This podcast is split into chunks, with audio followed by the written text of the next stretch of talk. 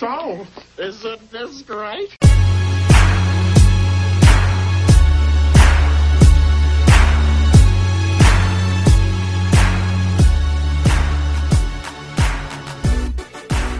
Well, hello, everybody. This is listening again with Rob today. Yeah, that's right. Uh, my other cohort uh, decided to uh, call in sick today. I guess um, the hemorrhoids have finally got to him. Told him to take that uh, good care of that, and unfortunately, hasn't. But of course, we were teasing on the last episode that we're going to have another individual join us, and that individual has decided to step out of his dark cave and join us and his name is Brandon Raghu. He is uh, a good friend of ours, and he's going to become a good friend of yours. Unless you really hate us, then well, that that's just unfortunate. I'll introduce him. Raghu. how is it going, my man? Well, hello there. I'm really excited to be on this podcast finally. Um, I, I wish the other guest was here, but if you know, if you got issues, you got issues. Yeah, You he's take care of that stuff.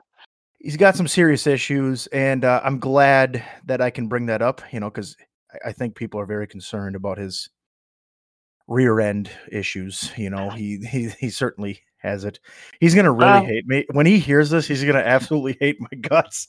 So uh, I cannot wait to have him back just to get a little bit of reaction. Um, but anyway, let's talk a little bit about you. Let's let's dive into a little bit about. Uh, well, first of all, what is it that you do? Well, according to you, Rob, I live in a dark cave. Uh, Um, it certainly seems like it. Well, you know, it's it's it's about the simple life. That's what it's about. It's about simplicity. Yeah. Uh, no, I mean, I, I I do live in a cave to begin with, um, but I am a I'm an artist at heart, I guess you could say. I am a theater director, is what I do most of my time. So I direct professional plays.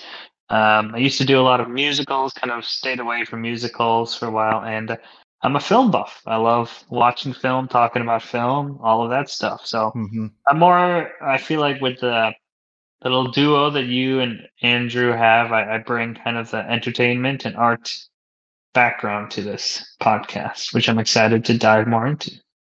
Absolutely, and I that's kind of the big thing. Like, obviously, everybody will love watching movies. I don't think, I don't think that's a problem. But it's more of like, hey, you might know some certain aspects to things that maybe we don't catch. Like, obviously, you can see when somebody is uh, improving in the middle of a film. Like, oh yeah, that line was not written in the script. That might have been just concocted during the middle of the film. You know, I think uh isn't it like DiCaprio? Doesn't he do a lot of that? Did- Well, I know he did that with his hand in Django. that was He he did not do that with his hand in Django, but he is known for um, not necessarily improvising, but rewriting the script. Or he's apparently he's a very demanding character actor, and apparently, based off of a couple interviews, that's why he doesn't get along with Christopher Nolan. So he did one Christopher Nolan film, which was uh, Inception. We all know Inception. And. Christopher Nolan's this genius of a director, and Leo's this genius of an actor. And apparently, you know, they didn't say eye to eye because Christopher Nolan, as you know, he writes and directs all his films, so he's he's a very much so a control freak over his his the, what's on the paper. Um, apparently, Leonardo DiCaprio was very demanding on certain lines, changing certain lines and moments and things like that, which apparently made the process a lot harder for Nolan. So yeah, So it, it clearly then it just he's a hard individual to work with. That's that's what I'm catching. he's this. he is hard, but you know he's he's he's good. You know he's good. Yeah, they do say that about like you know some of the the best is that it it does take a certain level of composure like you're not always going to be the nicest person but sometimes you might just be successful like somebody describing DiCaprio that has worked with him might say yeah he's kind of an asshole but he does his job better than most and uh that's fair i guess that's why you'll get hired it's kind of like athletes you know like kobe bryant Right. was certainly not always the nicest guy neither was michael jordan but you know what they got the job done when it needed to be done so um i guess have you ex- like what's what's your experience with like working with difficult individuals like what do you how do Uh, you combat that Well, that's a really good question. Maybe I could speak from it as a as a director, but it, it depends. I think my definition of challenging is always evolving. Um, I would say when I was a newer director, my definition of challenging actors were um, I looked at challenging actors as actors that didn't quite understand or actors that didn't care to understand.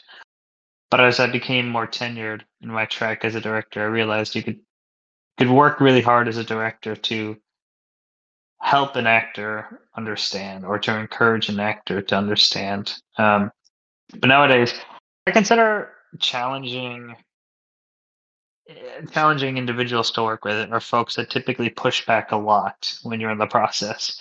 You know it's different uh, depending on the process you're in you have a really quick turnaround you know you get the you get the script in front of you you jump into rehearsal for a couple weeks and boom the the show needs to you know hit an audience really quickly. So you have to trust as an actor you have to trust your director and your creative team to steer you in the right direction.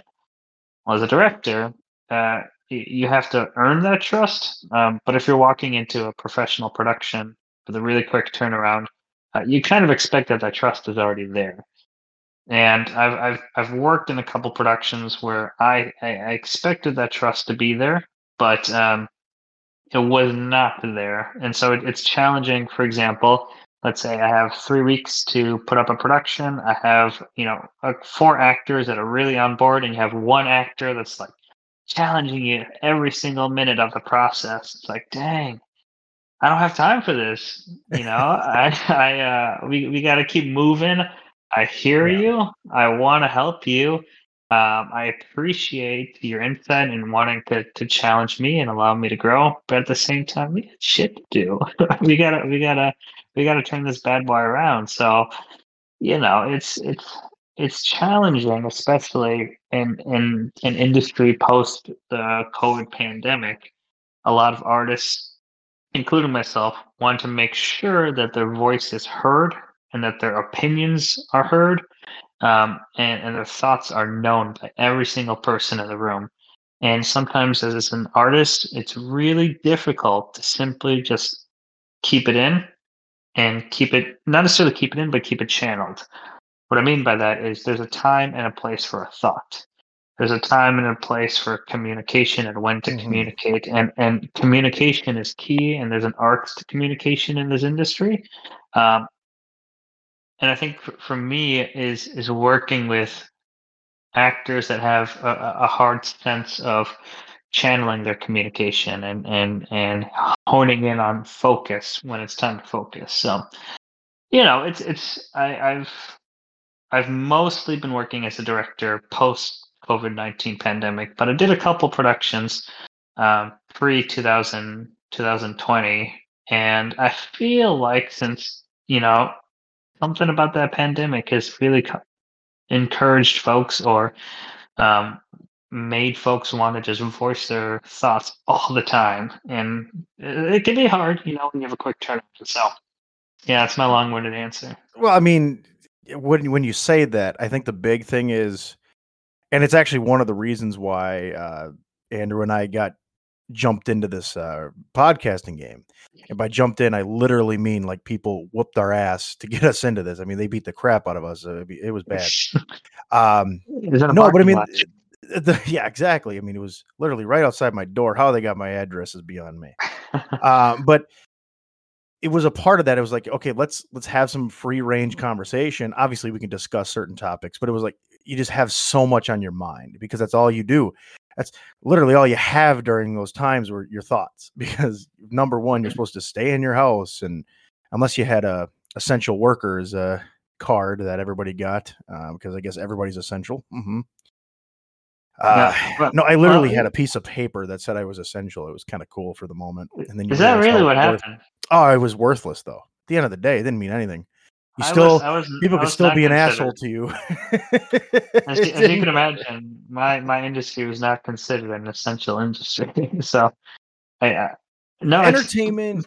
And I think that's obviously because I mean you can go back and you can look at like TV shows that are recorded in front of a studio audience. During that time, it's quiet, it's uncomfortable. you know, it's it's not fun. Uh, I remember watching uh, some uh, WWE during that time. That's right. I, I like pro wrestling from here and there. All right, so shut up.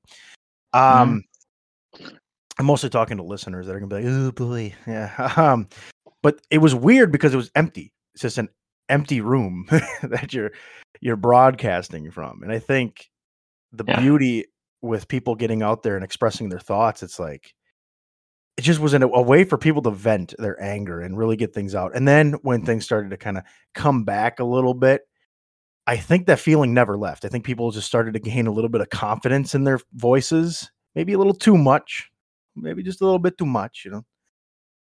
But Yeah, uh, well, you know, it's it's a what don't are you going to do though? I mean, honestly, you can try to, you know, like, hey, let's let's bring it back down to to normalcy here, but there really is no normals. I mean, nothing's normal anymore. I mean, we're in a whole different world.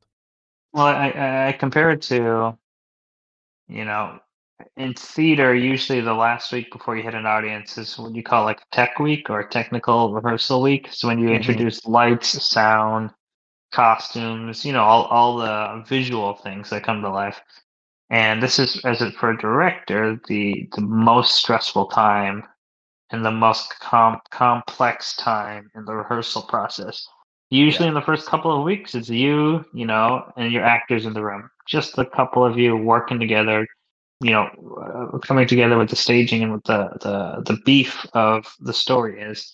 Now we've got the actors, we got the stage managers, we got eight different designers in the room, you got producers in the room. Everyone's talking to the director, and if you're working with a really good team and a team that's done this before, they know when to talk to the director and how to talk to the director. If you've worked with a mixed team, um, which I've worked with before, you have folks that know when to talk to you, but you know, you have folks where for me as a director, maybe I'm watching a scene or a scene just ended. My costume designer needs to talk to me. Great, I'm talking to my costume designer line designer wants to talk. We got to talk about this one thing, and all of a sudden, an actor comes up and says, "Hey, can we talk a little bit about my scene? Um, you know, that we did a couple days ago. Something feels weird." I'm like, "No, dude, we'll, we'll talk about it. I don't have time for it right now. Let me talk to my line designer. You're supposed to be on a break right now. Go on break." We'll, we'll pencil in some time in the schedule tomorrow to talk about this and make sure every, everyone feels delicious about this scene. Um, you know, it's just for for me, Wait, wait, wait, wait, wait. Hold on. Wait a minute. How did you describe that? delicious. Everybody feels delicious about a scene. Yeah. All right, that's it. You're fired. You, you can never come back. I, I, come on, that's a horrible way to describe it. What are you talking about? Delicious. I lunatic. don't know. No, that is weird. That is All right, weird. Everyone whatever. you use whatever word you want, but feels fulfilled. Everyone yeah, feels there you go. There you go. You can you can make this at least sound cordial. You're making it sound like Yeah. at a buffet. So, so, anyways, to get back to your original question, coming full circle here is Yeah. my my I would say recently in the last couple of years, uh, my my challenge is working with folks who who have a hard time channeling communication and just wants everything that's in their brain to be heard and said immediately so everyone can hear it. Um, but people Mhm. don't care. No one cares. You know, See, I, I- I care. You know, I care as your director, but I I may not care in that moment. You know what I mean? Like in that specific example, I do care about the scene and I do care about how you feel about it. But I'm talking to the lighting designer right now. I don't care about it at this moment. I will Yeah. care about it. I promise I will.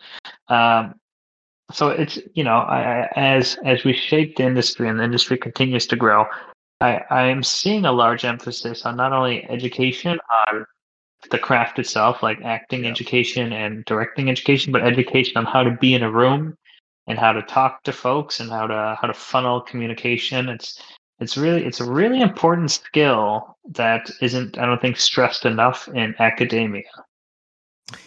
So, out of curiosity, because again, like you said, you know, somebody is talking to you, and and uh, obviously an actor or whatever, someone could come up to you and bug you and be like, "Hey, you know, I want to talk to you about this." What's the hierarchy in terms of like the Mm. overall entertainment industry? Like, how does it go? Like, who's got the priority in terms of their what matters to them? you know, what, Well, like, who's who's mm, like? I get. oh, I'm trying to use a term here. I guess uh whose agenda is going to be addressed like overall First. quicker than the you know like who's the top and then who's the bottom It's always it's always the producer, man. It's always going to be the producer. It's going to be the people who run run the show and the people that pay for the show. see Uh, i think that's wrong i think that's wrong well- i think it should be the janitor because he's the one cleaning up your guys' bullshit Well, the janitor sometimes ends up being me too. So oh man this guy's out here working double duty with no double pay so no, I mean I think that's it. And and you know to go So pro- back so producer Typically, it's the producer, right? Like, if Okay. even me as a director, if I'm in the room and there's a million people talking to me, my producer's talking to me, I zone everyone out. Boom, I'm Yeah. talking to my producer. You know, See, that's what I was trying to get at was like, how do you look at it? I guess in your eyes specifically. meaning, Like, okay, so obviously the producer, if the producer bugs you, that's going to be on your priority. Number one. He's your number one priority. He or she is your number one priority. Now let's go down the line. Who's number two? Who's number three? In your, where does that lie? oh, oh, I I see what you're saying. Like, your cast and crew. priority lies. Well, it's you know, it, my cast is always my number one, right? Like my cast, because at the end of the day, once the curtain rises and it's opening, It's them. I'm out of the room. Yep, designer's out of the room. It's the cast, right? So if they don't feel loved and they don't feel um, valued in the process, they're not going to give two craps when the curtain opens. You know what I mean? So it's a it's a as a as a younger director, I was, uh, I guess, uh, not necessarily aware of that. Now I've I've I've come to to be aware of it, but also finding that balance can be incredibly difficult. You know, I it's it's it's not easy to say here's my as a director here's my hierarchy of importance in the room uh, because it always evolves it's always changing right like if it was Yeah. if we're early on in the process you know it's week one i got designers in the room i got actors in the room i'm gonna listen to my actors right designers we got time we'll talk about it in a production meeting or we'll talk about it whatever right now it's me and my cast it's time for us to work. Mhm. you know as we start to evolve to tech rehearsals we inch closer and closer to tech into performances. Yeah it's a balance of yes it's, it's still my attention has to be on my cast but also if there's a lighting issue i have to fix that now right? If it's our last rehearsal and there's a lighting issue it's got to get fixed now. If there's a costume issue it's got to get fixed now. If there's a sound issue it's got to get fixed now Mhm. you know what I mean? So it's it's a it's a it's a balance, but I've also learned if you as a director create a set of expectations and a guideline on how you best communicate and how you best work before you get into the craziest week of the process, you're really typically setting yourself up for success there. Uh, and that's something that, again, when I was early on in my career, I just thought everyone thought like me. You know what I mean? Like I thought everyone worked like me. I thought everyone had the same, um, I don't know, background, training, whatever. That's still not the case. Because when you're in college and when you're in academia, you're so used to that. You know, you're so used to working with people who think the same way because if they've had the same training, they've had very similar backgrounds as you. Once you get academia and you get into the, the actual Mhm. industry, you're working with people who different colleges, different backgrounds, no colleges, professionals, non-professionals. You know, it's tenured, non-tenured. There's there's everyone's always thinking a little bit differently. Well, And that so- me to another question, actually. When it comes to auditioning, right? So you're Yeah. you're in that phase where you're trying to find so and so to be your so and so. How do you? So now I know you go off a performance base, but how much of their previous like experience, kind of like a job, their resume, does that play Well- a factor at all? Like, do you instantly say, we have to make sure that they're getting an audition because they have this experience where maybe someone that's like, oh, I'm just trying this out might actually be really good, but are they getting the boot because somebody else has a better resume? Well, it's a really good question. I uh, it, it always depends on the show, and I, in terms of resume, I, I really can't say it makes a huge difference in my eyes as a director. Um, I'll, I'll kind of walk through an example scenario. So let's say I have a show opening in a couple months. I'm about to walk into auditions tomorrow. Let's say Mhm. there's 50 people auditioning. I've got three roles to, to cast. Yep. Um, typically, the process is I'll be sitting down, and then the actor will come in. They'll hand the resume to the stage manager. Stage manager gives me the resume. When I was early on in my career, I would detail read that resume word for word. Now, I don't really even look at it. You just set it aside, like ah, I whatever. yeah, because here's what I do. I care more. About, I care more about the character and do you fit the character. So like, and if you do fit the character, I'm gonna save your resume. So let's say there's 50 people. You read for this character. You you do a great job. I could potentially see you in this role. I'm gonna take that resume out of the random pile. I'm gonna put it in my focus pile. I'm gonna I'm gonna consider you for this role, and I'm gonna spend some time looking at your resume. I'm not gonna look at it to to you know Mhm. um, you know, to, to really scope out what exactly you've done. But I say that because if there's another person or there's two people competing for a role uh, and I have both of their resumes in front of me, they both crush the audition. Um, typically, I'm going to go off of not necessarily tenure, because Okay. I, I, I guess I don't really care how much shows you've done, but I, I typically go off of who you've worked with. Um, so if I know you've worked with this producer or this director, and I know this person, and I know that this person is very meticulous in how they cast and really meticulous in how they work, uh, I'm going to trust you. And what I'm actually going to do before I cast you is I'm going to give that director a call. I'm going to give that producer a call and say, "Hey, yeah, out of curiosity, how was you know how was John Doe to work with? Um, I'm really Yeah. considering them for this cast.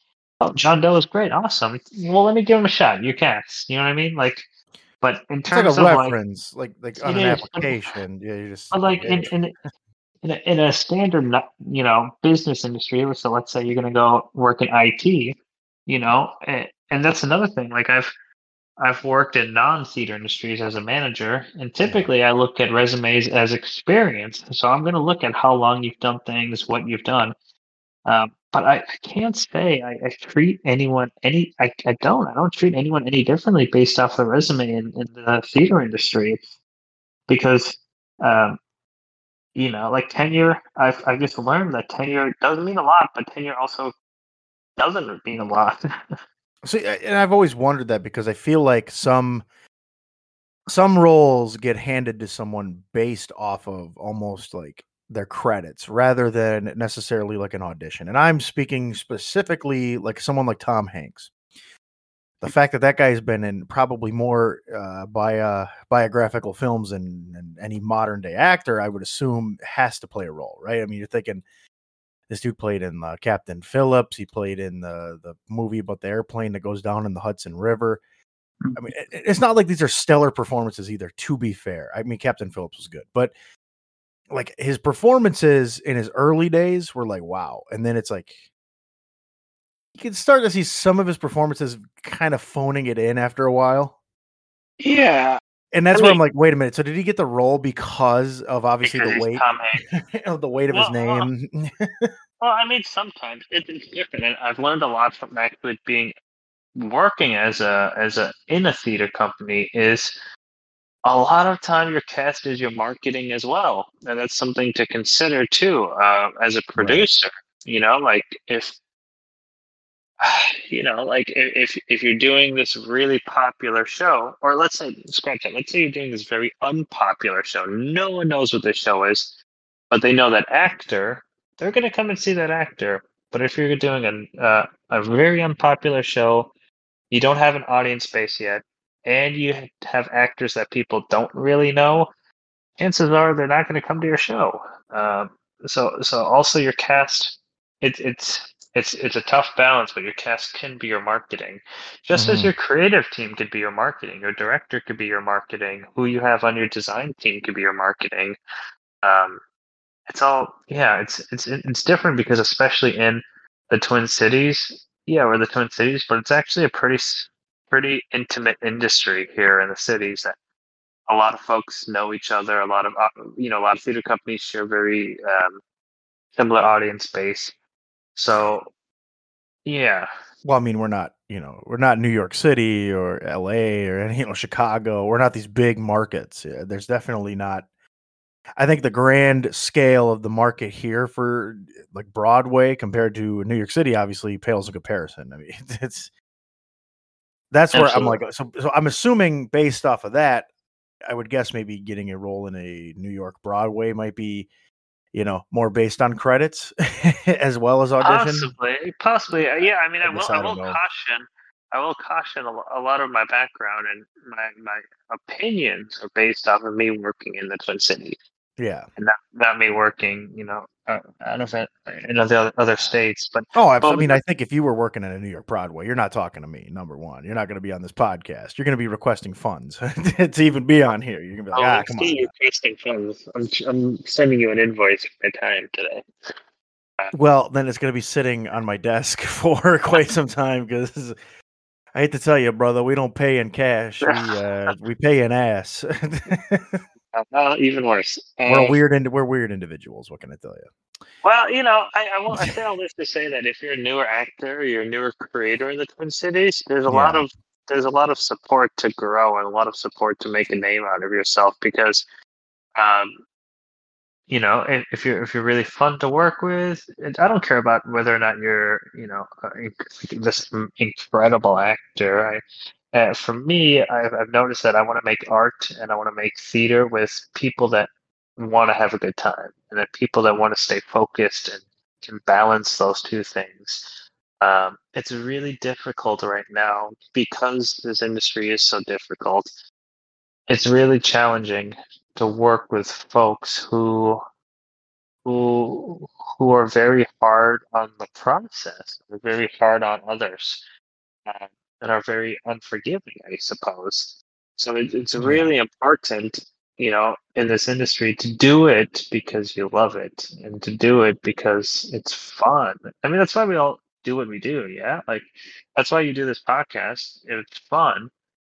I think. Um, and no, it sucks. Every minute of it just sucks. And, it, and it really does. it's it's it's uh, especially you know post like I said post pandemic, a lot of support to my industry friends is reminding us why we fell in love with this in the first place. And I think I've talked to you about this, but I've been working nonstop in theater for the last yeah. five years or so, and I do love it. And I have to really remind myself how much I love it, especially when it's long nights and long days and long weeks and long months. And, and you know, just like any industry, you could really burn out but it's really important when you if you burn out don't don't burn others. Don't burn them out too. Is it better to burn out than to fade away? Well i'm not sure i understand the question. It's a oh who who put that lyric in there? Was that def leppard? That reference. that's a reference okay. Um is it better to burn out or to fade away? I think it's it's better to burn out than to fade away. I think that's what their point is. Like, you know, not to get lost in the shuffle, rather just just just go out on a fiery end. Just you know, go out in a blaze of glory rather than uh, you know, just disappear. like obviously it happens to some people in act in and not just acting but in entertainment in general it happens i think people just kind of they fade into the black and you forget that they exist they do. Like Brendan, kind of like Brendan. I would say Brendan Fraser might be like the part of that. He's resurrected his career, but he was one that like disappeared. well, I mean, it's, it, it, entertainment is very unforgiving, as you you know, as you know, like it. it you oh, you could really you can put your fails. That's all people exactly. know.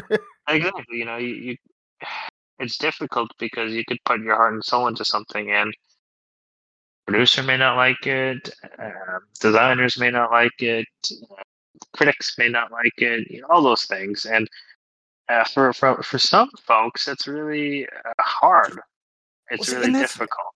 This is obviously something that you and I were discussing uh, previously. Was about you know, like critics, and, and I'll say this because I don't really give a shit. Critics are just people that failed to succeed at their own dreams. So their goal now is to critique others because you know they were critiqued so hard early on that it just completely erased every ounce of memory they had i mean there's no college degree for critics i'm sorry there's not you might get something in like what would that be like journalism but Uh, no, journalism takes work. This isn't journalism. This is you just being an asshole. Unless you're a good critic. Well- if you're good, then you're nice. I mean, you know. It's. I mean, I'm. I'm. I'm not super familiar with the industry, so I can't quite speak to But it. I'm just I- saying, but I'm saying in general because you've obviously have had critics critique maybe whether or not just you're a director but also critiqued maybe your uh, roles in in terms of acting or in terms of uh, producing in terms of maybe being an assistant director any take that you have of being on that crew you know there's going to be a critique behind what happens at the end you know with the show or whatever so you've seen it firsthand you've you've seen your name in a critic's entire write-up fact Oh, I've seen it. I've seen it, and I, uh, you know, it's it's always it's really easy to say, ah, it doesn't matter. I'll shake it off. You know what I mean? Like yeah what I will say earlier on in my career, I, I it really did whether or not a critic loved it or or or hated it, it it really got to my head when I was really early. I mean, it still kind of does, right? Like it's hard for anyone to say it doesn't. But when I was earlier in my career, if a critic loves something, oh my gosh, I thought it was a hot shot. I thought it was the best director in the world. If a critic hated something, I thought it was the worst director in the world. You know what I mean? Um, that's but my now it's, problem. it's it's it's it's it's uh and now it's it's important for me to keep reminding myself that reviewers, um, you know, they they love what they do, um, but it is at the end of the day subjective. no you know what I mean? Like- they do. They're miserable. Well, clearly unless if you something's going wrong. Uh, well, I don't know about that. i'm but- not attaching this to your name. It could go on to me man. People can say whatever they want about me. I don't give a damn. I look I, i'll admit i suck at a lot of things. I've, I have admitted it. Um but it doesn't reflect on me. I mean, I've had people tell me, "Hey, uh, you know, your podcast is great, but um, you know, it's a little long for my ears." Well, I mean, it's, it's important. say, "Uh, Listen it's to something important- else. I think it's important to to understand that sometimes reviews are helpful for me too, and, and it, it gives me feedback I'm not doubting and growth. I'm not doubting that that you could take something away from it. My big thing is like when you have somebody, and I'm not going to say any names, but your recent show, okay, and I'm going to bring it up. There was a comment that said one of the few parts that makes it watchable, like to uh, you know, I get I can't quote it correctly, but it was something like one of the best, you know, the reasons why you maybe shouldn't avoid this is because of this performance, right? to me it's like you're putting already a notion that this is an avoidable show that like people should not go to see it but because of this it's like well okay here's at least a, a positive out of the whole mix and it's like really? So you're telling me you didn't get anything like positive out of it? You just went to it like you didn't go you, I mean, who goes to a show and just walks out of it like oh god i just i'm just sick. I'm disgusted with this. Like come on vince let's let's settle down here all right? I mean you got a lot of allegations coming your way but mm. it's just i don't know. I, that just boggles my mind man like I, I guess uh, you know we go to restaurants we can say oh you know that was a bad experience and we can write it up on a google review but we're not getting paid for that. We're not getting paid for our opinion. That's what bugs me. Somebody's getting paid for their opinion and their opinion Right. stinks. Well, you know, I Ah, uh, i know know you can't I don't say know- much. I get it. I, I don't know how the whole pay structure stuff works, but I, what I will say is that um, Raghu is trying to tread the line as much as possible because he does not want to piss anybody off in case they happen to tune in. He's like, "Come on, man, just no, I mean, I'm being honest. Like, it's uh, it's important to understand that it's one Um, person's opinion." it is one person's opinion, but also like it's it's it's also n- not. It's it's really important for me to understand the the full 360 and the full picture of our audience. You know, Yeah, because uh, reviewers, although harder usually on on uh, on on the product, do represent our audiences and and do represent. You know, you, you'll have one reviewer that hated the show, and that represents that part of the audience, and you'll have one reviewer that loves the show, and that represents that part of the audience. And it's not not not that I could go and change anything, but it's it's really fascinating me to understand why something didn't work in those eyes. And it allows me to, to to to say, hmm, well that's cool. Maybe maybe next time I'll try this, or maybe I'm just not interested, and that's fine too. Um, you know, See, I just I like to be harsh. yeah, I know you do. That's the, the whole purpose here. You, I like you have a really positive spin on it, and I guess good for you to because obviously you've learned through the years. It's like wow, I have let myself kind of maybe take these things a little bit too you know too much, and now you're like, well, look, I'll, I'll look at it with a, a, a bit like a not a bitter mindset, but rather like, yeah, you know what? If something they critiqued needs to be fixed, maybe it's something that I can change. But obviously, you know, and again, I'm not saying anything like I watched your recent play, which I'll talk about here in a second, but I think in terms of like your overall credits, like that's gotta, you know, 'cause, I mean, if people looked up your name and it popped up on Google like a review for you, and now there's a negative review out there, even though there could be like 10 positives, there might be that one negative. Somebody sees that, it's it could throw you uh, your entire career into a spin. Am I right or am I wrong?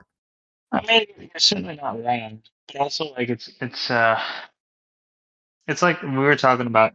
If you look at some of the greatest directors or greatest artists, they're gonna have people that don't love their work. You know, Yeah. like Opp- Oppenheimer, multi you know award winning film. I thought it was incredible. I, I would I would argue that most people thought it was incredible, but there were some folks that hated it. You know what I mean? Like, and that's that's fine too. Yeah. I don't. I, I think some of the greatest don't expect everyone to love what they do. Um, and you know that's that's part of. it. I mean, look look at Tommy Wiseau. Oh no. Come on, man. That don't count. That dude literally did not put together a good film. I- I mean, and good for him that it became a cult classic, but dude, come on, man. That's a bad example. well, what I, what I mean to say is, I think it was Robert Downey Jr.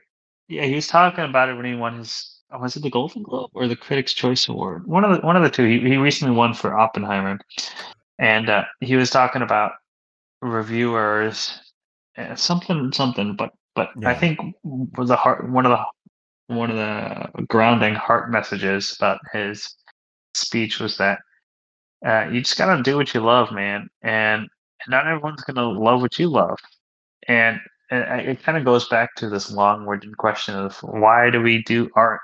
Like, why am I theater director? Why?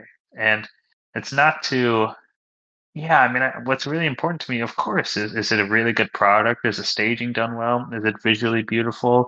Is the casting on point? Sure, absolutely, but also sometimes I just want to tell a story and maybe story's kind of ridiculous and maybe the story's kind of dumb but i just want to tell that story you know what i mean? And and sometimes i have to remember myself is to not attach that to my creative ability.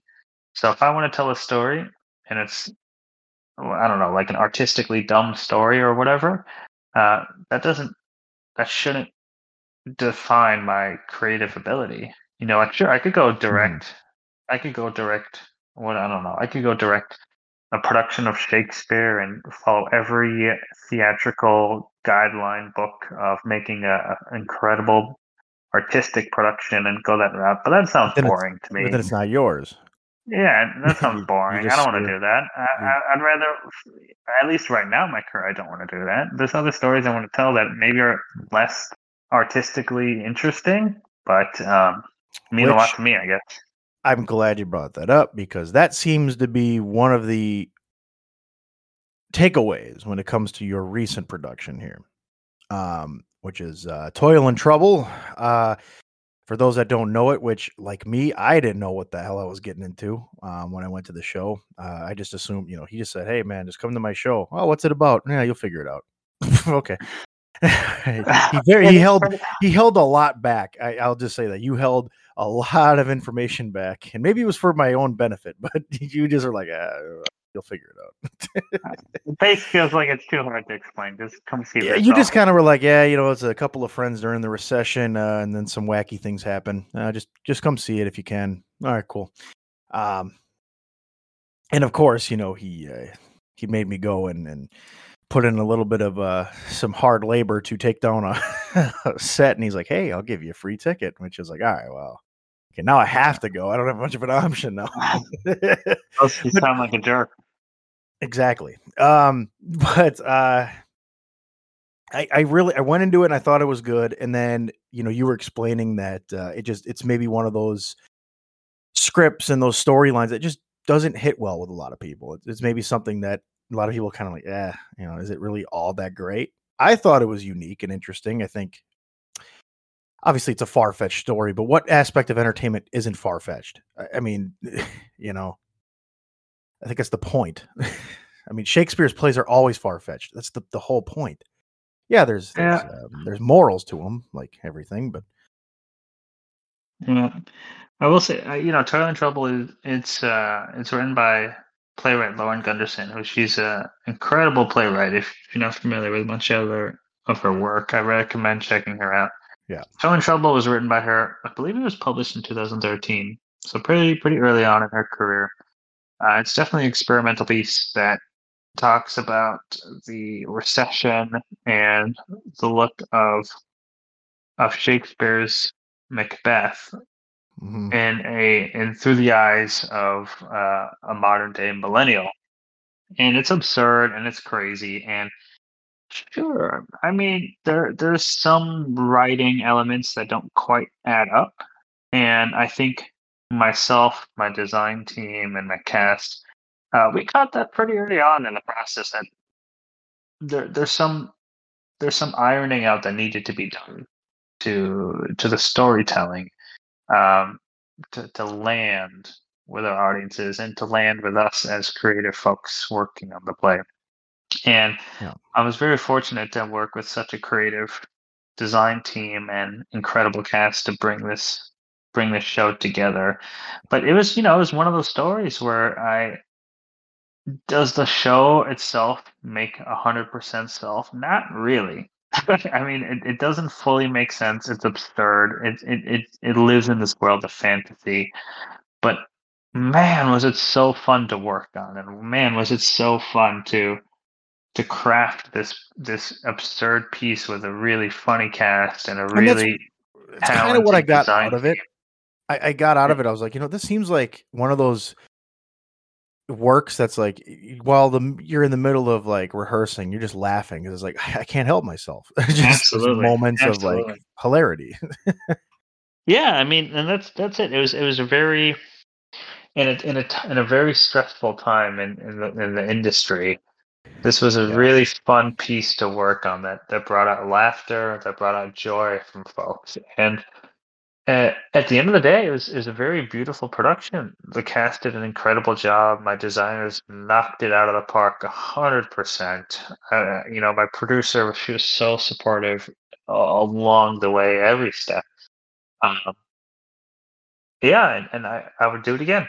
I would absolutely do it again. And it's uh if you get a chance to see it, I recommend it. I mean, yeah, I'd love to know, Rob. Like, you, it was it was very visually stunning. Like I said, my designers they crushed it. It was it was Mhm. hilarious. My actors, I think they played the roles on part. You know, on on par.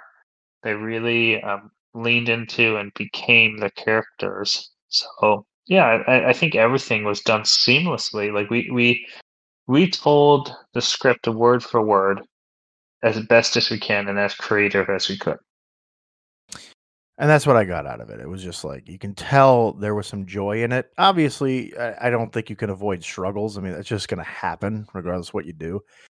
Um, but it seemed like all the struggles kind of just went away. Like things just finally came to. Obviously, it was an opening day. I mean, who knows what the rest of the month is going to hold for you? Um, I don't want Right. to curse you or anything, but you know, let's fingers crossed that nothing bad happens to you. you know, something you have to drop everything and go and fix. But um, it was good. I, I think it's. I I just know I can't work in that industry. Um, you know, podcasting is podcasting, and I'm not even. You know, we're not like that big in podcasting. I mean, we we have a decent audience, but um, I can't imagine just the amount of time and effort that goes into this. It's nuts, and uh, and I could see that it paid off because you could just see like it almost felt like a sense of relief in that room. Like that's what it felt like to me. Like everybody's Mhm. like, "Wow, it's finally over. Now we can just." You know, like obviously the actors still have to act, but now that they got that one out of the way, it's like, all right, cool. And they notice the audience laughing. I'm not going to spoil anything. I mean, if you live in Minnesota, if you live within like a decent region, it's a Yellow Tree Theater in Osseo. It's a not a very large venue, but that's what makes it great, actually. Um, because it's intimate. I mean, the actors actually kind of, you know, they're looking at you in the middle of the play, which is something I was actually doing. I was trying to purposely stare at one of them just to like, I wanted to throw somebody off. No, I'm just gonna stare man. specifically, and it was uh it was at uh Alex. the great actor, by the way. Incredible uh, actor, right? And I was staring right at him. I was like, "Oh, come on!" I just wanted to catch uh, him off guard, and he did not. I think he, he caught eyes with me once, and he just kept going. I was like, "All right, yeah, I'm not getting this guy." Yeah, you'll you'll you'll you'll never break him. He's such a talented and skilled skillful actor. Oh, I broke I him mean, after. I mean, I got him to laugh at something I said. Oh, yeah, post show, yeah, post show. Yeah, but, so that was uh, cool. Uh, yeah. You know, but I mean, you could speak to how great he was and how how nuanced of an actor he is. And, and that's the thing, like with this community, right? I mean, because they're all people that are not like okay, they're not Lin Manuel Miranda. Not saying that they have to be, but it's the fact that he's probably one of the most well known uh, Broadway stars out there absolutely. I mean, everybody would love to one day be at his level and be at that guy's like, because he gets to pick whatever the hell it is he wants to do. I mean, at this point, sure. Um, but you can see it's like it's fun because it's like watching the development of people's careers, whether they're you know a year in or they're thirty years in, doesn't matter. You're watching it develop. I mean, maybe they're just doing it for fun. You know, they might not actually have a goal of one day being massively huge, but they're just like, hey, look, I like doing this. I, I want to do this. Like personally, hey, I'll act in a role if you have a, you know, if you ever do The Godfather, I'll play uh, Luca Brasi. well, not not doing that. Oh man, I hope your first child will be a masculine child. this, I just want to play that part, man. He's such a great. Now, see, for you, I'm definitely looking at your resume. Well, okay, fair enough. Um, I I will just take my resume and I will uh, shove it up your ass. I don't have a go. resume. I don't have an acting resume. There you go. Yeah, yeah uh, I I record a podcast every Sunday. Oh yeah, what's it called? Um, I, I'd rather not say. I'd rather not. um, but anyway, I thought that was uh, it was a great play. Uh, really good. Um, a lot of fun. Um, and obviously, I know this is not the end of you. You you you know you're still going to keep. Uh, oh, this is the end. I, it should be. I mean, you you went down kicking and screaming. I'll tell you that. no, no, uh, he, I can see like after the show, he's just like, man, I am sick. I am tired. I'm I'm, I'm having fun, but I'm sick and I'm tired. I'm just he was he was broken. Because by the way, I guess people should know you're in the middle of a move as well. So he's he's doing like a lot of things at once, and it's just it's I'm just glad I'm not you. I, guess I'm glad I don't have to be in your shoes for this time because my god. I, you know, it's it's a busy. It's going to be a busy, busy year through through the summer, and you know, I'll do what I always do. I'll take the summer off. You know, spend. Well, you're really not though taking the summer off because you're doing like a festival. yeah, but that's only two weeks. You know. Yeah, but still, it's still work though. I mean, at the end of the day, you're still crafting something up and, and instead you have to do it in a very short period of time. So you even have less time to you know build and, and have some leeway. Not that you've I'll had call, leeway I'll, I'll, call you into build then. Build for uh you know i'd rather not. I i need to uh, build a, a stronger relationship with my couch and uh yeah, i think do. that's where i need to go. I'm telling you uh, don't don't test me man. I'll, I'll I ain't helping move. No, you're not. You're staying See, right where you this are. This is the thing. Everybody's gonna be listening to this like outside of this like group, and they're gonna be like, "What is he talking about? He's not gonna help." it's it's all inside. I have to I have to end on an inside note. It's an inside um, joke for sure. But that will do it, obviously, for this episode. Uh, the big thing I wanted to introduce everybody to Brandon uh, Raghu. I call him Raghu. I'm never going to call him Brandon on here. I can't. It, it's heavily impossible for me to do. Uh, call me people, B. No, I'm not calling you that either. It, I'll call you a B word if you want me to, but yeah, you ain't gonna like it. Uh, but no, I'll, but he is uh, obviously going to be joining us occasionally. Maybe not every episode, but um, I think he's for sure going to be on here.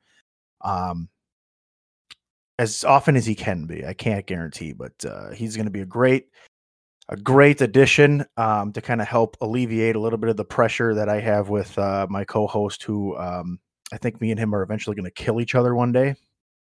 It's going to come down Nice. to that, man. If if it comes down to a duel, I I got to know that I have some support because I don't think I'll win. I, I have a really bad feeling I might lose that one because I think he actually he might actually own a gun and I don't, so I'd be screwed. Um, by the way, duels are acceptable down in Peru. Um, but anyway, I'm going way off on a tangent. Yeah, do wanna thank gotta- you, gotta- You gotta obviously. cut this out. I do want to thank you for joining, obviously, and uh, making sense of this uh, weird episode because I know it's just me and you, and and we were supposed to have somebody else. So thank you for bearing with me on this one. well, Uh, it was uh, it was not a great time, but I appreciate it. Uh, of course, it's never a great time. I I hate every minute of this too. So I hopefully you join me to hate just as much. I I, I we're gonna need it.